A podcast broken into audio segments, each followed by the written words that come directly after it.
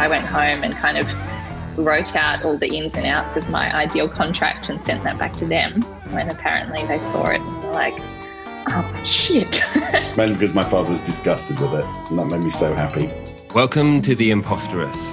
The Imposterous is hosted by me, Graham Drew, and Michael Knox, two rather insecure frauds who will be exploring the motivating and debilitating experiences we all have with imposter syndrome, with a sneaky suspicion that it might just be your superpower, if you let it. I, I, I really do think it's important. You know, everybody should be doing something. You need a personal kind of purpose, don't you? You need to be something that really floats your boat. If you know the rules of the game, you can win. Hi, Morning, Michael. Graham. See, that was good. You go first. Go on. Well, it's funny so far. Yeah. Afternoon, Michael. How are you, sir? I'm good, Graham. How are you today? Fair to middling. Wearing a, a hooded top that's three sizes too small for me. It does. Um, it does, it does look quite good. I knew maybe you should make that a regular. I remember you both looking gorgeous when I was looking at you. That's very good. Hey, Graham. I wanted to. Um, I've got a guest on today, which is you know usually what we do. where We talk about this subject, and I wanted to tell a bit of a story to begin, if you don't mind. So today we're talking to Sarah Barclay, and we'll have more of an introduction. But I want to tell a story. So when I first started in advertising, my first job in creative within a creative team was sitting opposite Sarah and her then partner Tony. And early on in that time, they'd cracked one of their many great campaigns, and we'll talk a little bit about those. And one of them was this quite famous Yellow Pages campaign that went on to win lots of awards. And I forget the actual circumstances around it, but um, me and the guy that I was working with at the time, Nick Mills, um, were we contributed to that, and as a result, were credited. And I keep this annual when Cannes Lions was. I'll get it out from underneath my laptop. An annual when it was this thick. handily store underneath my laptop. Well, you know, I, I like to keep my laptop at an optimum camera to eye level, and I use this from the year 2000. So this annual is celebrating its 21st soon. And on this particular page, which no one else can see, you'll see a, a campaign of some great posters just there. Look at I that. can. They are big yellow posters. And when you look at the credits, now here is the peak of imposterism coming up. It lists my name first. so I've had to carry that. What a fraudulent thing that is. Um, and how amazing it is at the same time.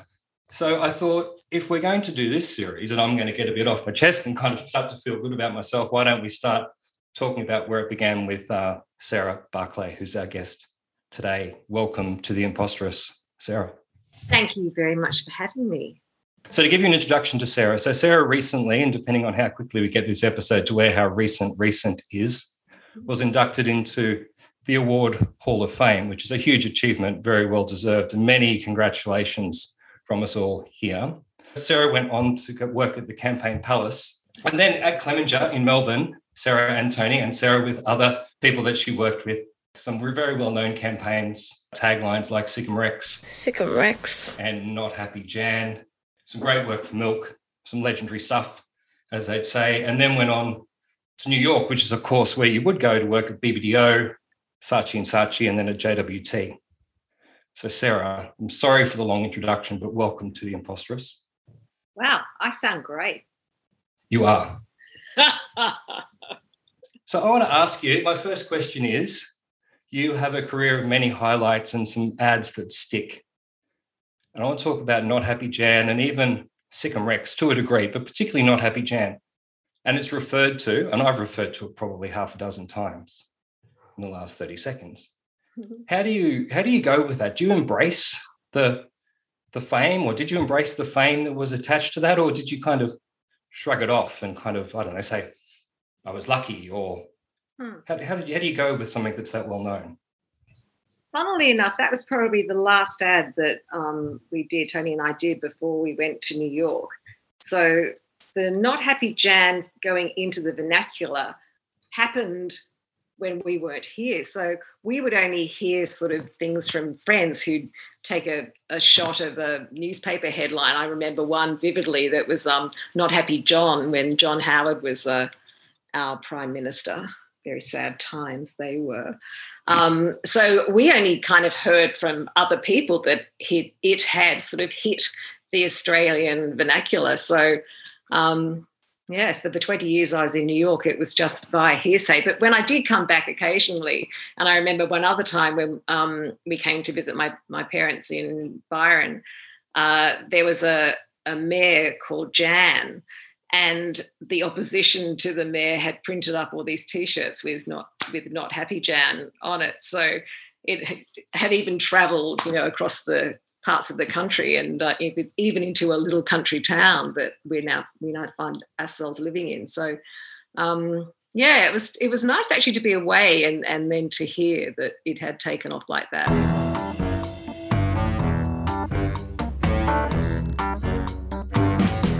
Jan, Jan, where's our ad in the Yellow Pages directory?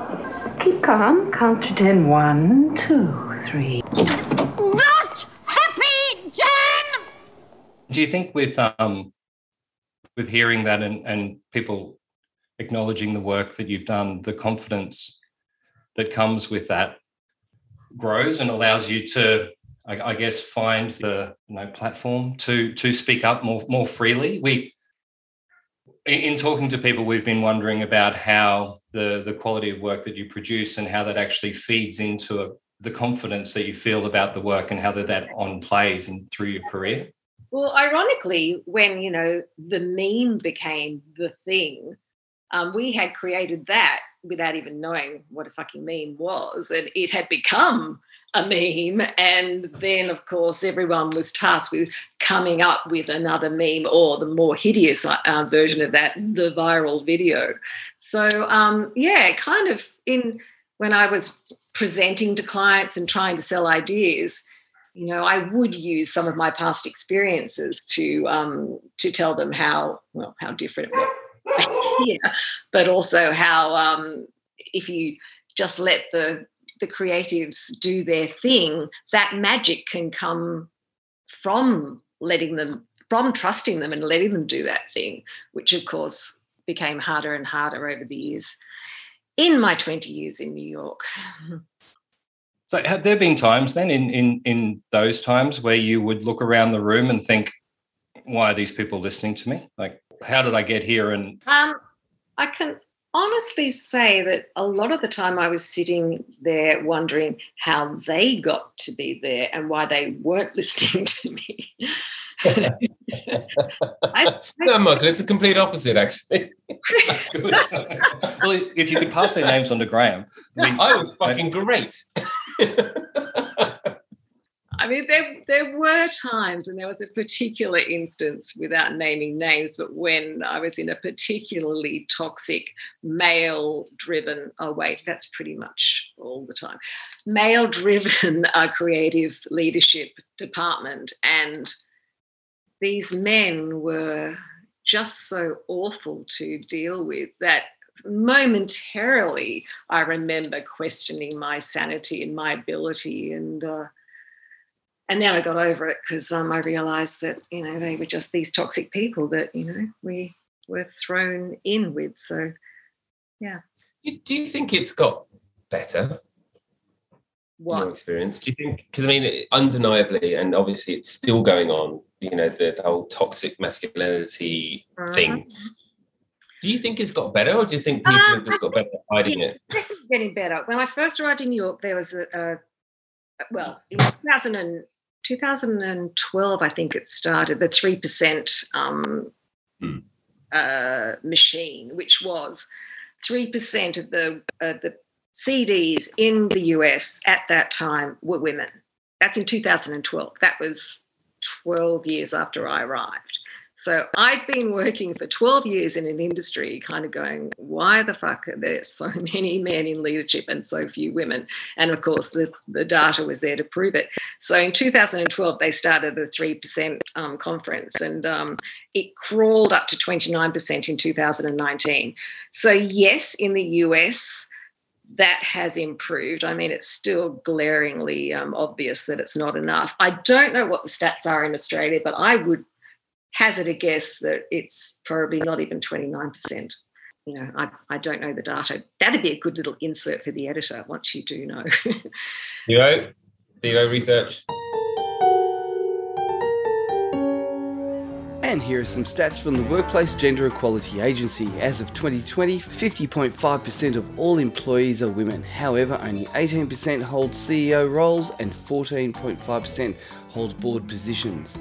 In regards to CDs of advertising agencies in Australia, I'm still working that out. I wanted to ask you something, Sarah, about just about work-life balance, if I could, because I I remember when we worked together, you were you weren't one to hang around and sweat the briefs or or, or really I, I, even recall you you were quite um, confident in the amount of hours someone should work mm-hmm. How, can i how were you so prolific yet so balanced with your with your time? I mean they were different times then. This was before research fucked up everything. And i wish i'd invested in a research company back then. But these, these were the days like at the palace i remember we had a ping pong table. And if we hadn't cracked the idea by lunchtime, then, you know, we basically may as well give up our day job. So the, we went from cracking ideas to lunch and then played ping pong in the afternoon. I mean, it was just like this beautiful, I know, this beautiful time where you were encouraged just to do the craziest thing, the craziest ideas, like to shock, to come up with wild things. And then the account people would be tasked with going to sell those things. And if they couldn't sell them, they'd be asked not to come back to the agency. So it was like this, this very special time when that creative magic was nurtured and protected. Um, and then and then it all went to shit. So the work-life balance was, you know, I, I don't think I ever stayed longer than five o'clock when I was at the palace. And even at Clemenger, it was um, you know, it was just a different time. And then, of course, when I went to New York, then you had things like 9 11 and the GFC. And, you know, I was probably in, there was financial crises all the way through my time there. So that put the brakes on everything. So people got much more, um, you know, risk averse, I guess. And so your work life balance kind of changed a bit because everyone was frantic and uh, making you work long hours trying to answer briefs that really you could have answered a long time ago, except clients were too scared to run with anything that wasn't tested. And so, uh, blah, blah, blah. it does feel that, um, you know, you're talking about research and listening to you sort of saying, like, we, we work on the idea and then we play ping pong. And actually, playing ping pong probably helps the creative process even more than just staring at a blank piece of paper. But the irony is, because of research and everything else now, we're just kind of forced to sweat it more than I, I find it's more more than ever these days. We, yeah. we try to sweat ideas out rather than the truth, which is that they they pop in at the most unexpected times. And you know, that's the truth, isn't it? You can't put a clock on when the idea happens, but we try to exactly what you said about creative not being an, a science um, and and to test it sort of just goes counter to what creative is you know? You, you can't explain magic. It just kind of happens and it evolves. Like with not happy jan it was a collaboration between so many people and so many people getting on board and, and loving that spot. And even paul middleditch when he found that window that wouldn't open all the way like just beautiful little moments that you can't write into a script that just happen on the day and there's that beautiful trust between the client and the creatives and the agency and everyone holds hands and goes we're going to make this even better up when we shoot this. And and unfortunately for most of the time in the US you had to do every single frame as was storyboarded and as was tested.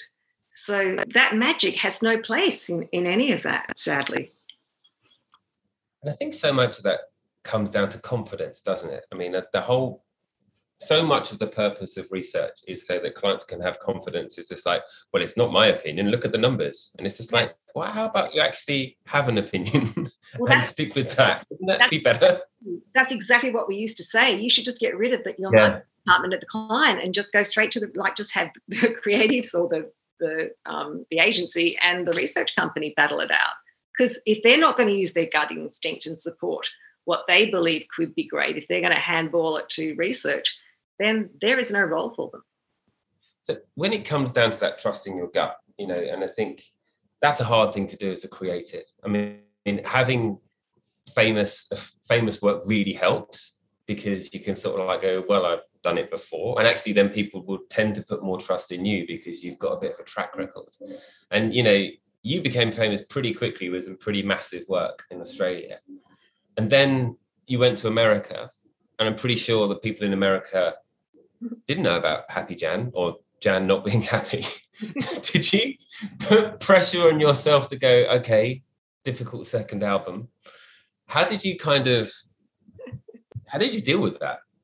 Yeah i mean that that was the challenge because we'd reached a level in australia that you know was we were flying high and then when we went to america we thought that we could replicate easily what we, had here. But as i said you know probably a year after i got there 9-11 happened and i don't know whether australia really suffered a recession but new york did and, and sort of london did and the whole northern hemisphere advertising industry did. So Tony and I were marched out the door along with every other um, non-American, and uh, and recession was everywhere, and so um, it was. And, and, I think from from that that point on, it, it kind of got more research focused and as i talked about before let more risk averse and so it kind of tightened the whole industry and then of course 2008 the, another financial crisis and I, I think in those times the times of financial stress it's the natural thing for clients and everyone just to be more careful with everything and want to make sure they don't fuck up so i think all of those things played into making it harder to trust your creativity and have others trust with you. Regardless of all of that, you did manage to crack on and you've had an incredible career. And just recently, this is how up to date our podcast is. You've been inducted into Awards Hall of Fame, which is a pretty big deal. And um, and ironically, given what we've been talking about, you and Faye Davis, the first females to even make it there, which is um, in itself interesting. I mean, how, how do you feel about that? I mean, uh, obviously, you know, there's a sense of injustice about it, but do you allow yourself to kind of enjoy it and go, actually, this is a pretty big deal. I've done a pretty oh, good job. I, I, when I actually heard, I went, wow and, and it's also the awards 40th anniversary so wow no women in 40 years and then they went oh no we've only had the hall of fame since 2009 or 10 or 12 or something so but even so um, no it was very nice to have that recognition and um, and to meet faye and and learn about her journey of course which was quite different to mine but um, yeah i mean I, I think the lack of women represented worldwide in everything from advertising to politics to business is a glaring omission. And I think advertising is a reflection of that. And it just so happens that it's been a very male dominated industry. And it was one of the reasons I wanted to get in. I remember that um, Margarine ad, um, You Ought to Be Congratulated when I was at art college. And I was just so angry. and I thought, I have to go, I have to try and change from within. I can't just hate things from the outside. If you could go back to your 25 year old self, what kind of advice would you give to her, or maybe like give to other female creatives that are in that same place right now?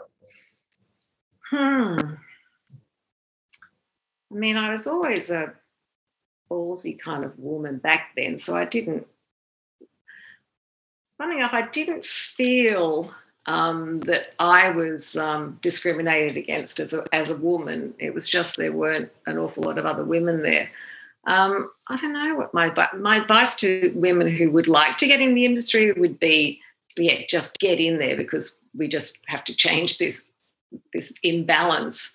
Um, and then to the women who are in there, I think one of the things that I learnt um, from working in the US. We used to they used to have a lot of committees and a lot of meetings about everything, uh, and but one was actually quite good and quite relevant to all the women, and it was about supporting other women in in your agency. So I noticed in meetings you would often say something, and then a few minutes later, a, a bloke would say it, and everyone would go, "Oh yeah, fuck that, yeah, yeah, it's, yeah, it's a really good idea." What Sarah's trying to say here is yes. So one of the, one of the tricks, and and this is just one example of, of how you can support other women, is just to if if another woman in the room had said, "Oh, Sarah, that's you know that's amazing. Yeah, I, would like to you know build on that, or you know to echo what you've said there." And so just trying to um, to shift that kind of that voice in the room from because um, I think as women we have to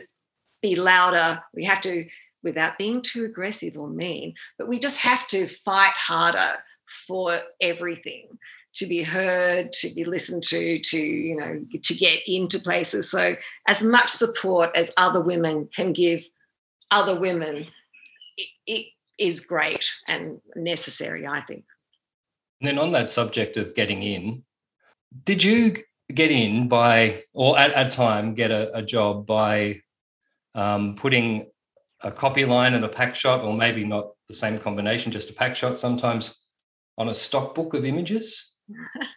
and just to explain a stock book of images to our listeners, that was pre Getty when Getty was in hardback. Getty 1.0 was a book.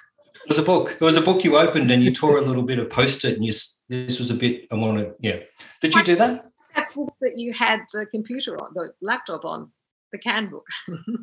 yes. um I was trying to think where that might that myth might have come from. And when Sue Carey and I were at the Palace, we did do a couple of campaigns that I know our then creative director wasn't um, enamored with the the way that we would take stock photos and put a funny line on it. But you know, one campaign was to Stella Artois, and it was hilarious, and it got into various books and stuff. So um, I, that was the only thing I can think of that um, that myth may have been started by because we we moved to Melbourne um, on some pro bono work that we did for condom ads, Mara Marich and I, way back in the day, that we um, found this great little magazine called Hero and and did these cute little uh, condom ads because this was the time of AIDS, and um, and then the Palace saw them and loved them and hired them hired us, but they were not stock photos; they were they were beautifully shot. Yeah, I, I know. I just uh, I I'd heard that story and I thought, wow, that's good. That just is kind of like you know, fuck you. I don't just have a book of six good ads. Here's a book of two hundred and fifty. So it's kind of just thought that was a good story. Now, finally, we have a, a, a tagline on the Imposterous that we say at the end of every episode, which is, "You are creative, you are loved, and you belong." And I'm just thinking, I just we just like your opinion on it, some kind of legendary stuff magic to it, or, or whether you think that's a better line that might be more suited to a yoga studio. I did giggle when you said that because it sounds a lot like my yoga studio line that I go to.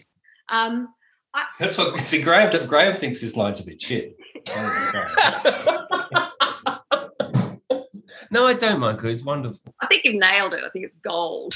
Um, I would just say, but I've never wanted to be loved or not really even particularly liked, but just um, as a creative, you just want to be respected for, you know, this work. Put that down.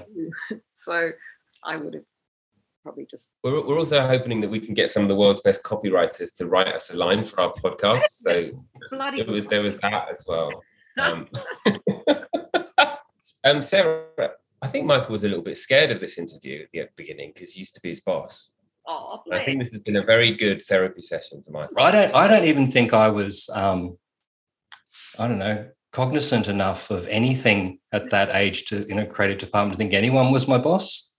Is that because you were loved and you belonged at the time? no, I just think I was naive and ignorant. Kind of like, you know, I was just waiting for the bar to open. You know. ah, those days. Sarah, that was awesome. Thank you. Yeah, thanks. Our pleasure. So interesting. So cool. And congratulations on Thanks, all of the things. Yeah, amazing. Congratulations, Sarah. I hope many more women follow. Cheers, guys.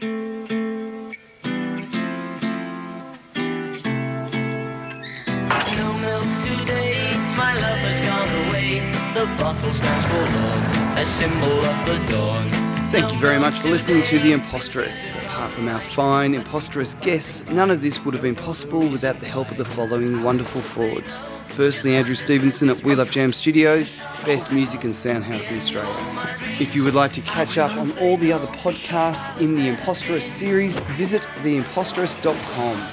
Here you can also get in touch with us via email. Company was gay. We turn night to day.